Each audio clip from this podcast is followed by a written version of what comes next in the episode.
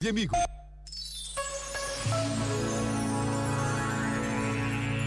O Evangelho, afirmou o Papa Francisco, apresenta-nos Jesus sempre em movimento, saindo ao encontro dos outros. Em nenhuma ocasião da sua vida pública nos dá a ideia de ser um mestre estático, um professor sentado na sua cátedra. Pelo contrário, vemo-lo itinerante, vemo-lo peregrino, a percorrer cidades e aldeias, ao encontro de rostos e casos. Este momento está disponível em podcast no site e na app da RGF.